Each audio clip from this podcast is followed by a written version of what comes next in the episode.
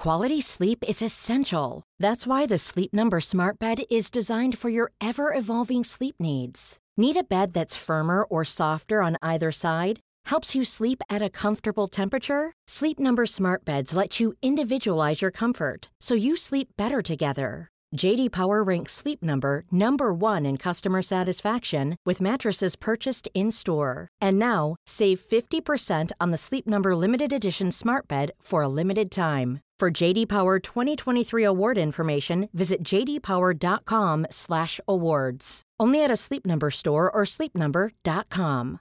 One size fits all seemed like a good idea for clothes. Nice dress. Uh, it's a it's a t-shirt. Until you tried it on.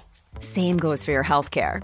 That's why United Healthcare offers a variety of flexible, budget friendly coverage for medical, vision, dental, and more. So, whether you're between jobs, coming off a parent's plan, or even missed open enrollment, you can find the plan that fits you best. Find out more about United Healthcare coverage at uh1.com. That's uh1.com.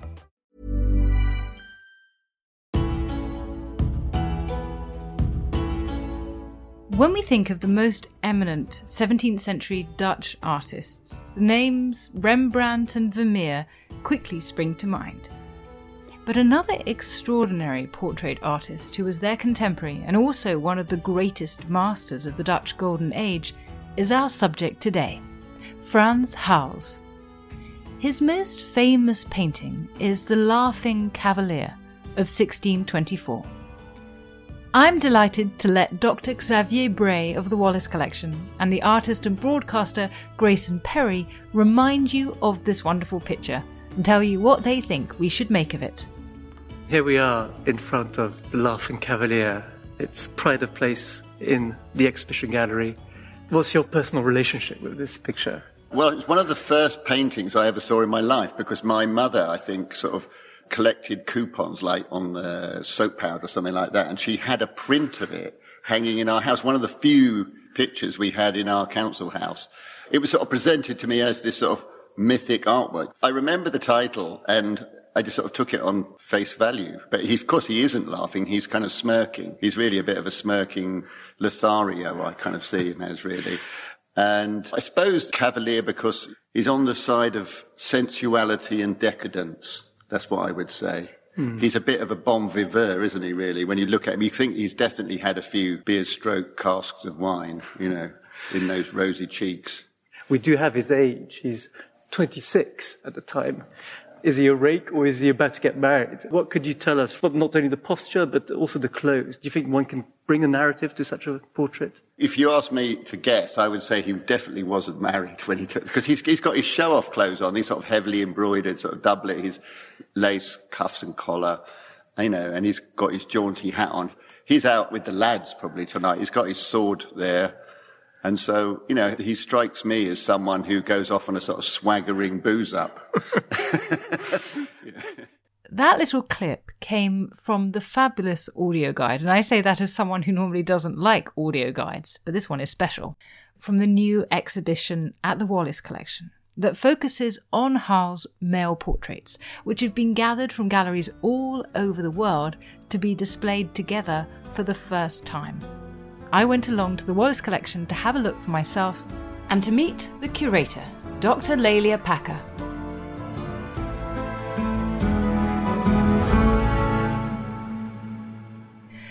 Thank you so much for joining me to talk about this wonderful exhibition. It really gives a lovely sense of Hals' work. Let's introduce Frans Hals. Who was he? When did he live and where? Thank you so much for inviting me. It's such a pleasure to be here. Frans Hals is really one of the three greats in Dutch art history, if you will, in the Dutch Golden Age Rembrandt, Vermeer, and Frans Hals. But unlike Rembrandt, he doesn't seem to have that same sort of status. There's about 10 exhibitions on Rembrandt every year, and there hadn't been one in this country on Frans Hals since 1990. So we thought it was long overdue to examine him here in this country and really showcase him as a major player in the Dutch Golden Age. So, what were his dates? We don't know the exact year of his birth. He was born either in 1582 or 1583 in Antwerp.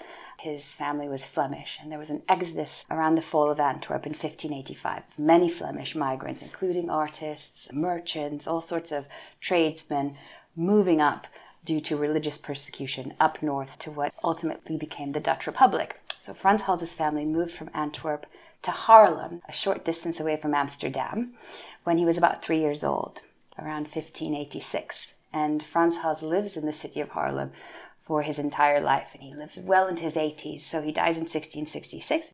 His patrons are mainly the elite of Haarlem, although he does move beyond the city. We know he went back to his home city of Antwerp once in 1616, but that is the only international trip that we know that he took.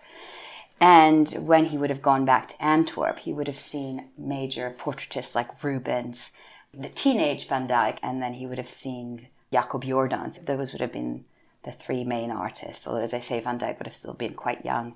You know, you can see the influence of those Flemish masters, I think, in his portraits. And you've curated this exhibition of male portraits. And it's fascinating in so many ways in terms of giving us an encounter with these patrons of Haarlem. One of the things that's really striking is just how immediate the portraits feel, how we feel like we're in the presence of these people. How did he achieve that?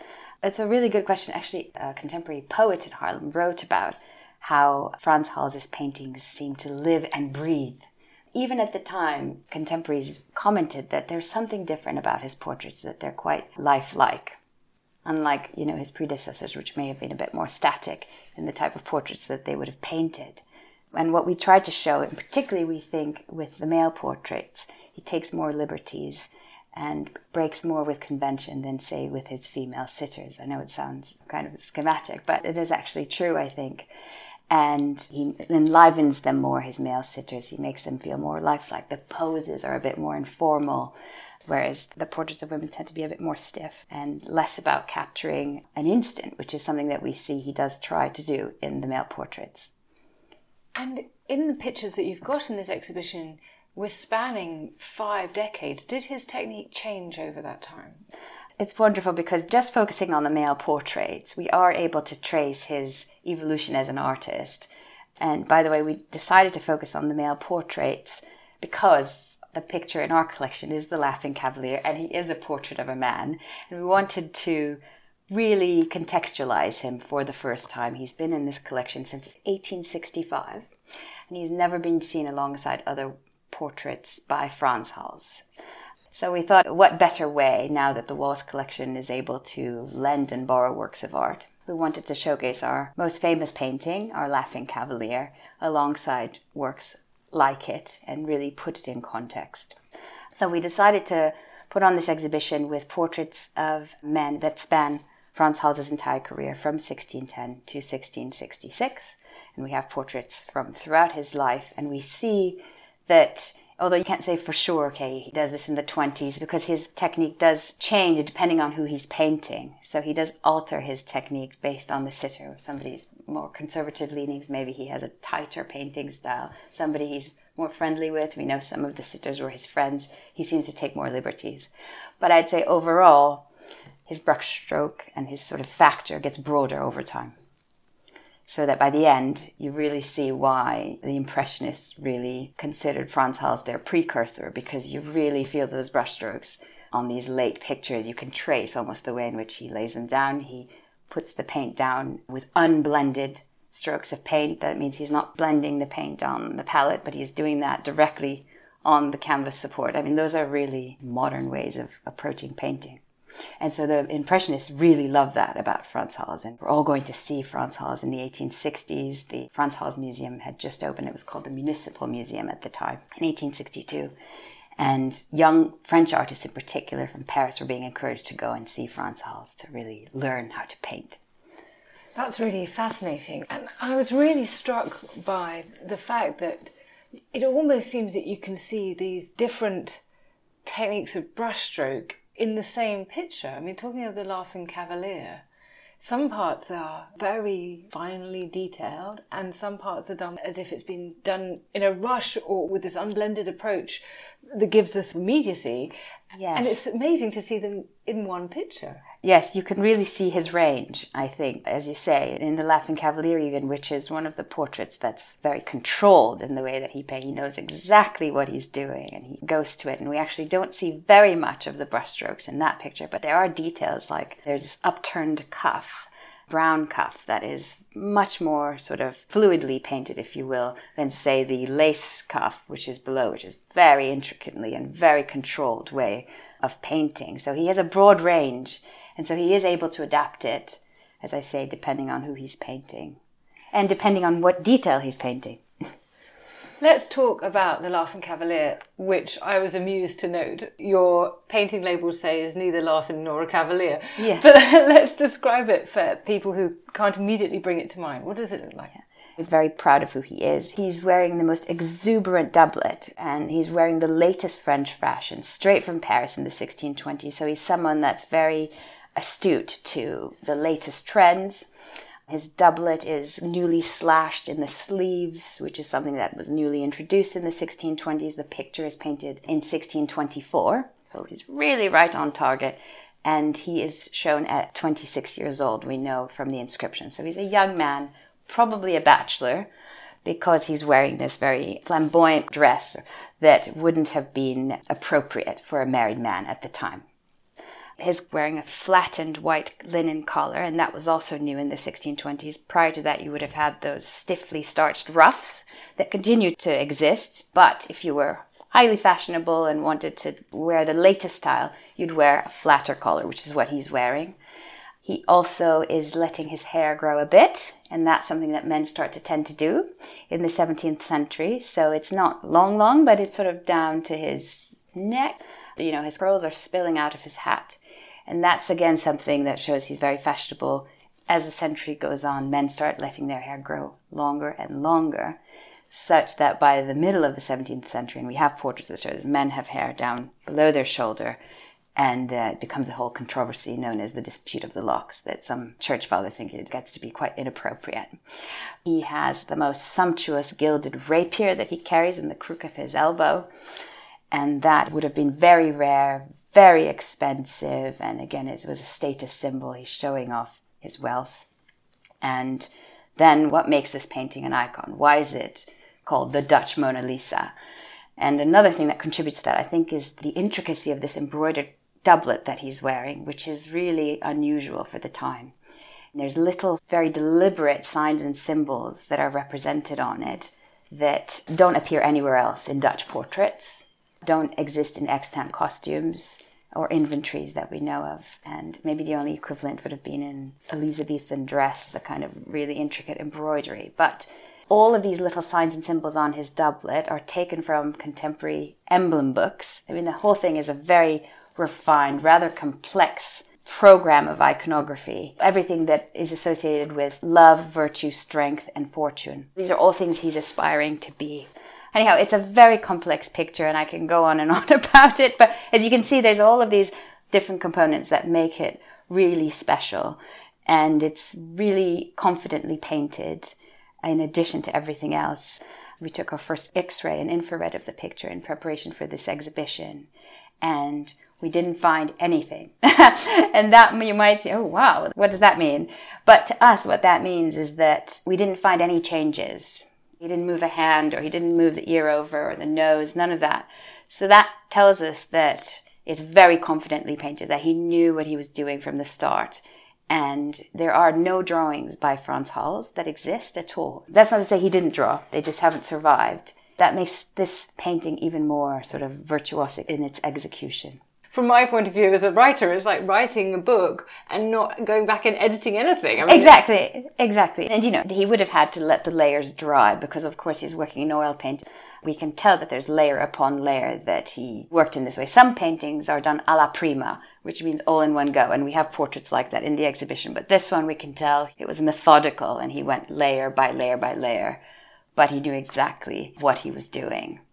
And we can tell that for the Laughing Cavalier, and this is true of other pictures, he does a painted underdrawing. Sometimes artists will do an underdrawing in chalk or a different medium, but here he's working just in the paint medium, sketchy underdrawing. So he would have laid in the composition to know where to, the sort of basic schematic sketch in paint, which would have been done in brown paint fluid, almost like watercolor. And then he would have started applying the paint on top of that.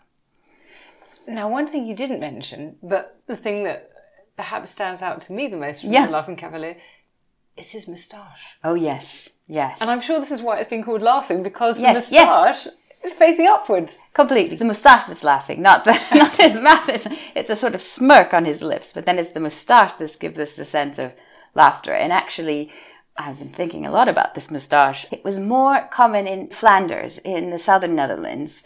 In portraits, we find these upturned moustaches. Less so in the Dutch Republic. So we think maybe, and for other reasons, he may have been Flemish or had Flemish origins.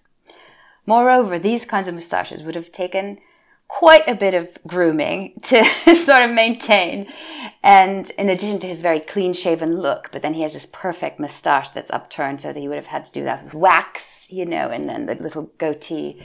All of that is another indication of his wealth and status to maintain this kind of grooming. And we really have something going on in this exhibition about hair, don't we? We've Yeah. got hair growing out, elaborate moustaches. I mean, the sort of way that masculinity is being figured in the exhibition is really interesting. What do you think we can learn from it about 17th century Dutch ideals of manhood?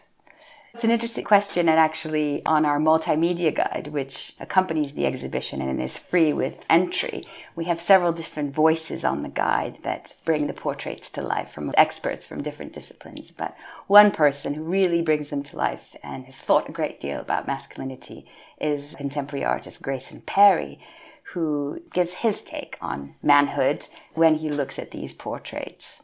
I've always been interested in gender and the idea of what it is to be a man because I'm a transvestite. The idea of masculinity is a set of habits, sort of social conditioning that men do very well. You know, they play the role of a man in whatever era they are born. And I think what's interesting about this exhibition, it's an insight into what it was to be a man in Hals's day.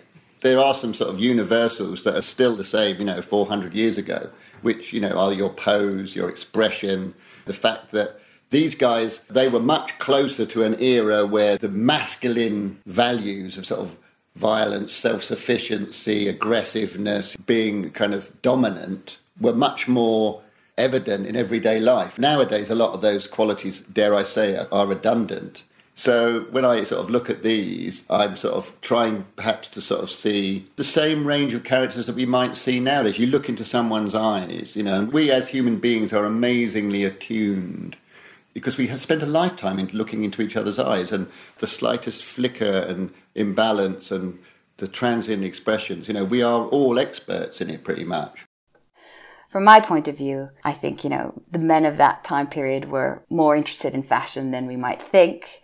And obviously, appearance and how you portray yourself was very important. And it was a way of really creating and manipulating your identity. And these portraits, there's nothing accidental about them. Everything is very carefully, I think, considered. Despite the paint looking as if it's fluid and quickly painted, I think it's very methodical and well thought out.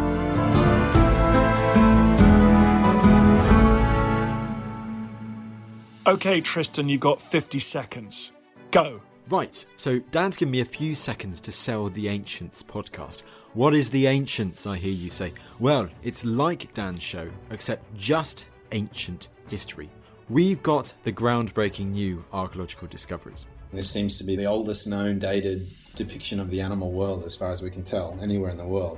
We've got the big names. It's one of those sort of great things, Pompeii. It's kind of forever rising from the dead and from destruction. We've got the big topics. The man destroys seven legions in a day. No one in history has done that. Subscribe to the Ancients from History Hit, wherever you get your podcast from. Oh, and Russell Crowe, if you're listening, we would love to have you on the Ancients. Spread the word, people. Spread the word.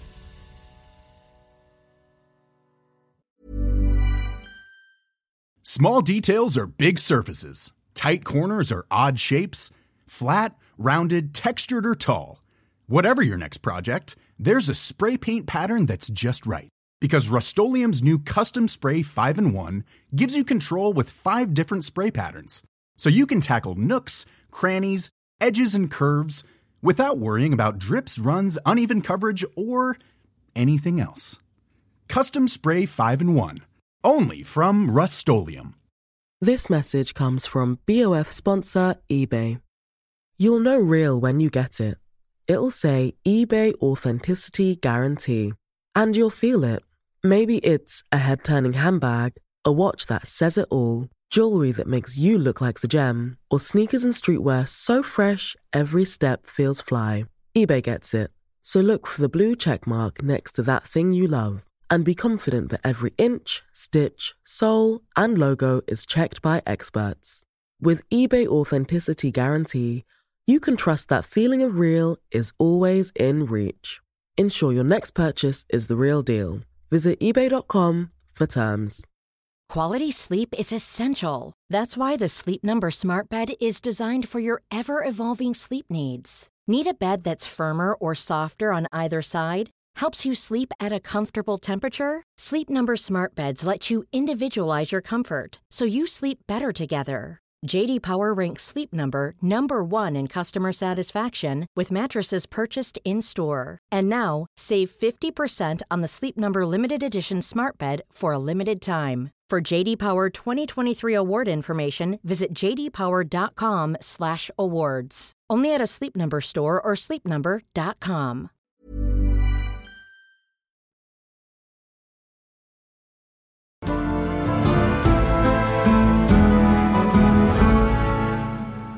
What can we learn about some of the other individuals that you have depicted here? Probably my favorite pair, and I think they go very well with our Laughing Cavalier. They're at the other end of the room because they're painted later. We move sort of roughly chronologically, but there's a pair of two bachelors, probably the most eligible bachelors in the Dutch Republic in 1645. Both portraits are painted by coincidence in 1645, and both sitters are 22 years old when they're painted. And one of them is Jasper Schade, who was an aristocrat from Utrecht, which shows us that Frans Hals painted not just Haarlem elite, but went beyond the city. And that portrait comes to us from the National Gallery in Prague. It's one of their highlights there. It's a fantastic portrait. And opposite Jasper Schade is William Coymans, who is from a very wealthy banking family. And Frans Hals paints several members of the Coymans family. And that portrait comes to us from Washington, from the National Gallery of Art there. So we have them juxtaposed in the exhibition, literally facing one another, encountering one another, conversing. I mean, it'd be interesting to hear what they're talking about. And they are just wearing the most flamboyant costumes. You know, William has a pom pom on his hat. I mean, they are clearly very fashion conscious. and in the case of Jasper Schade, we know that he spent a great deal on his clothes. That year, 1645, we have a letter that tells us that he spent 300 francs on a single item of clothing in Paris, which at that time would have been a very large amount of money to spend on clothing. So they're wonderful characters that I hope by hanging them opposite in a kind of rhythmic way, going down the space in our exhibition gallery, they kind of encounter us but encounter each other as well. I mean, they're an amazing pair. We also have quite a few deeply serious professions represented here. What sort of range of people and different ranks are represented here? So we have quite a few brewers and textile merchants. so brewing and textile were the major commercial industries in the city of Haarlem, and the wealthiest were involved in those industries. So we have a wonderful portrait of a man called Nicholas van Voorhout. He actually hangs to the left of our Laughing Cavalier, wearing the most sumptuous silk doublet, beautiful. And he was a brewer from a brewing family. He inherited a brewery called the Swan's Neck. And you can sort of tell he sampled his own product in just the way he appears. And, you know, opposite him, we have Isaac Massa, who was a merchant, a textile merchant, very well traveled, and it's a range. And some were burgomasters, some were mayors of the city of Haarlem, some had official positions. It really varies, but I think we tried to have a kind of range in the exhibition. And each and every single portrait, although we only had 13, was very carefully selected to make a particular point. Whether it's about that time period, whether it's about Franz Hals technique, whatever it might be, but they were very carefully selected. Is a very interesting one because it's such an informal picture, such an informal portrait. What makes it so sort of nonchalant? He's fantastic. This is a portrait of the merchant Isaac Massa, as I say, who was actually a friend of Franz Hals's, and we know that because he was witness at the baptism of one of his daughters. Franz Hals had 12 children, so there would have been a lot of baptisms.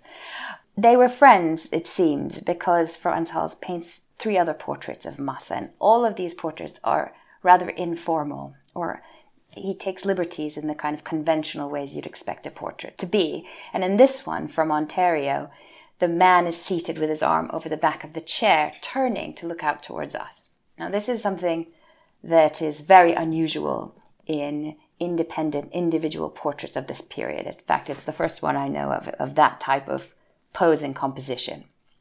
You would find that pose in group portraits where a group of men would have been seated around the table and the men in the front of the table would have to turn so that they could have their portraits captured by the artist, but never in an independent portrait.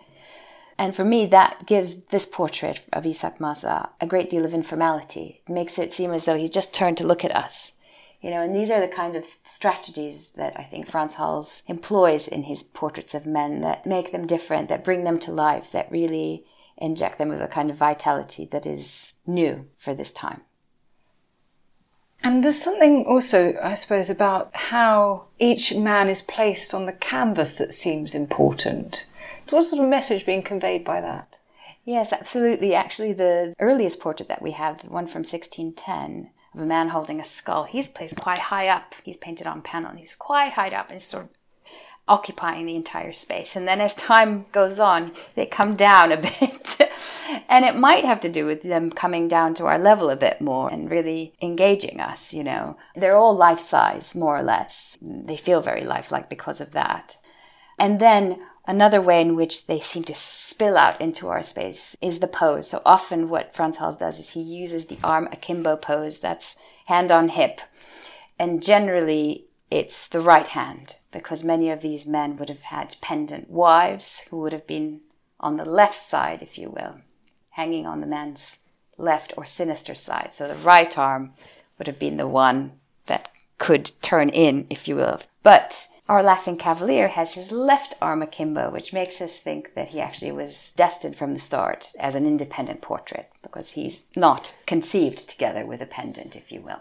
So what I'm trying to say with this arm akimbo, or what becomes known as the Renaissance elbow pose, is that is a device that allows these sitters to spill out. Really, it's this kind of heightened foreshortening where the bits of the figure are literally spilling out into our space. in this case, it's the elbow. Sometimes it's other things, like, for example, we have one man painted in the 1650s. He comes to us from the Metropolitan Museum, and he's holding his hat in front of him, and the hat seems to be poking out into our space. Talking of hats, mm. what's the meaning of the hats on or off? It feels like they're deliberately used. Yes, I mean, certainly how they're positioned in the portrait must have been a discussion between artist and patron. But it was a symbol of masculinity in the Dutch 17th century, a standard accessory you'd take with you as a man leaving the house hat, gloves, and cloak, which at that time was not just for superheroes, but actually it was a standard part of male dress. And in the portraits, we find sometimes they're wearing their hats upturned often, so we can see the face. Apparently, in this, by the 1660s, the latest portrait, there was an entire hat mania in the Republic at that time, where the hats were getting bigger and bigger and bigger, to the extent that our latest portrait, which comes to us from the Fitzwilliam, the man is wearing a rather large hat, placed askew, and in the 18th century, the owner of that portrait must have thought it was just too much and he had it painted out. And then when the portrait was acquired by the Fitzwilliam and they went to clean it in around 1950, they discovered there was a hat under there and they restored it and put it back. So some of them have been wearing and not wearing their hats in the actual portraits in front of us, if you will. But uh, yeah, there's a whole hat mania. Franz Hals really employs it as a prop to use it for engaging us when I was going around, I was also struck by the fact that the other thing that really engages us is that every single one, correct me if I'm wrong, but mm-hmm. from my memory, every single one of the men looks out at the spectator. There aren't portraits where they're looking off. That seems very striking. Yes, yes, they're looking at us, we're looking back at them. They're certainly, we are conversing with them visually, if you will.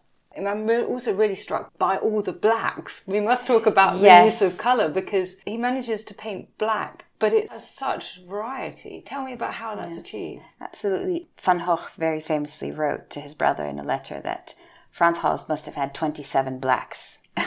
so his black is not just black, it's many, many shades of black. And artists themselves were commenting on that and really admiring Franz Hals for his ability to paint black. Now, black would have been the standard male chic color, as it still is today. So if you were married, you were expected to wear black, man or woman.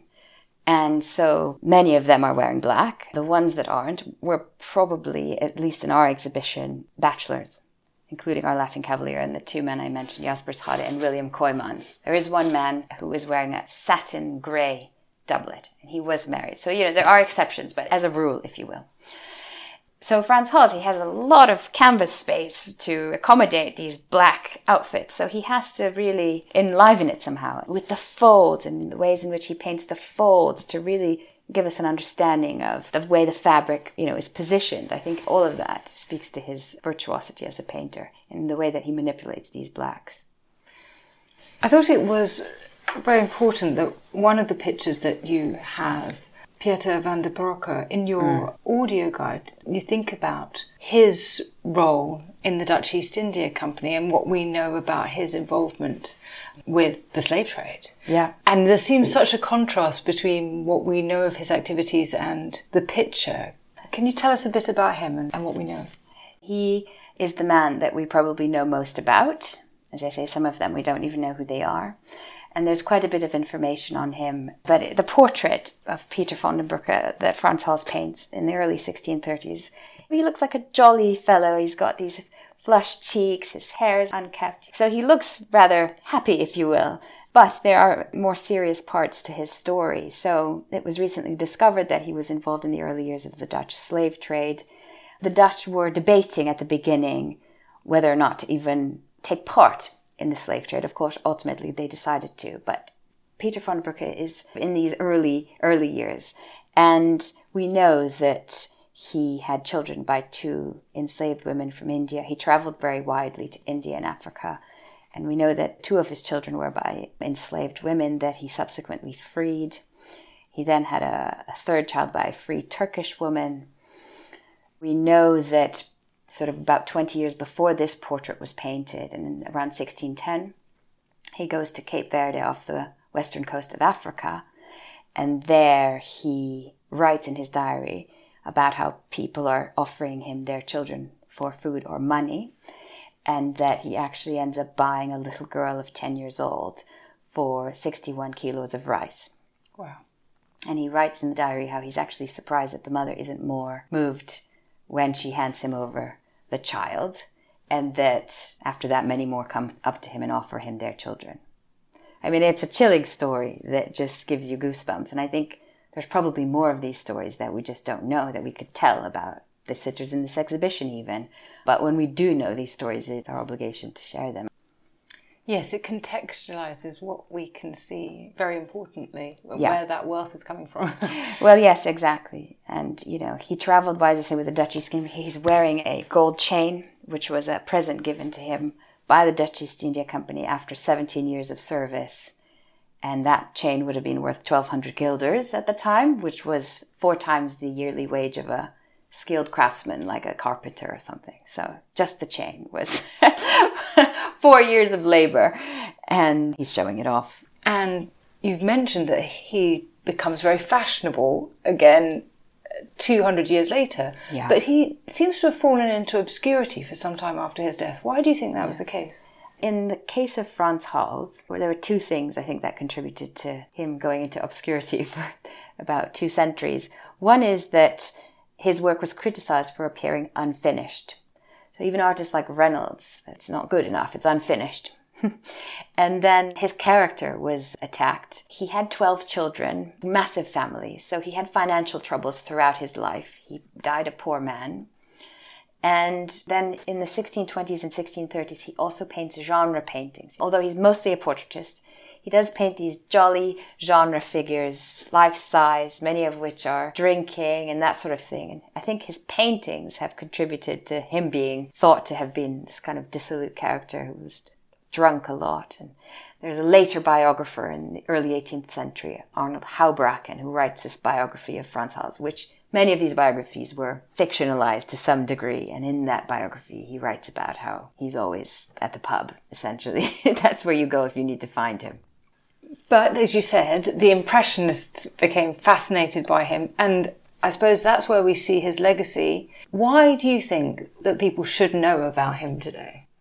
I think it's the Impressionists, but also I think the sale of our painting in 1865 really contributed to his renaissance, if you will. I mean, he was virtually fetching very, very low prices until that point. And then the fourth Marquis of Hertford, who was one of the main founders of the Wallace collection, he was an incredible connoisseur and only had the greatest buying power in Europe at the time. And he was only buying the best of the best.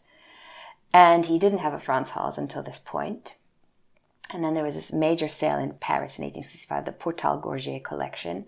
And there, it was written that there was Frans Hals. Nothing wasn't one of these pictures that you had to have. But he clearly saw it and thought it was special.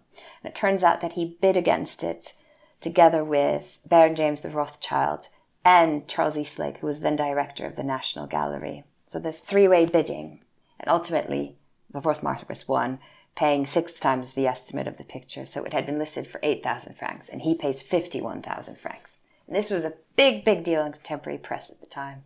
And I think it really contributed to his success. And in addition to that, you had these artists in Paris going to Haarlem, all kind of coming together at that moment that really contributed to his coming back into fashion.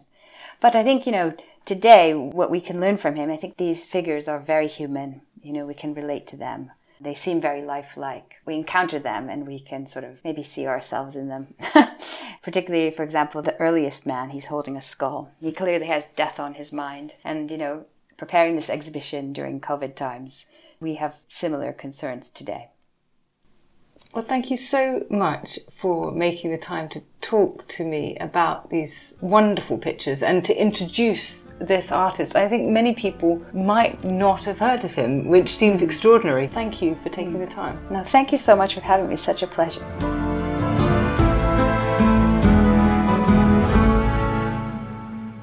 Thank you so much for listening to Not Just the Tudors from History Hit. Take a moment, if you would, to rate the podcast wherever you listen to it, including on Spotify.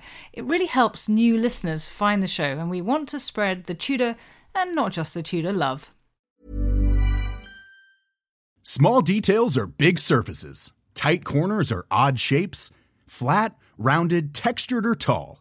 Whatever your next project, there's a spray paint pattern that's just right because Rust new Custom Spray 5 and 1 gives you control with five different spray patterns. So you can tackle nooks, crannies, edges, and curves without worrying about drips, runs, uneven coverage, or anything else. Custom Spray 5 and 1. Only from Rust Hey, it's Danny Pellegrino from Everything Iconic. Ready to upgrade your style game without blowing your budget?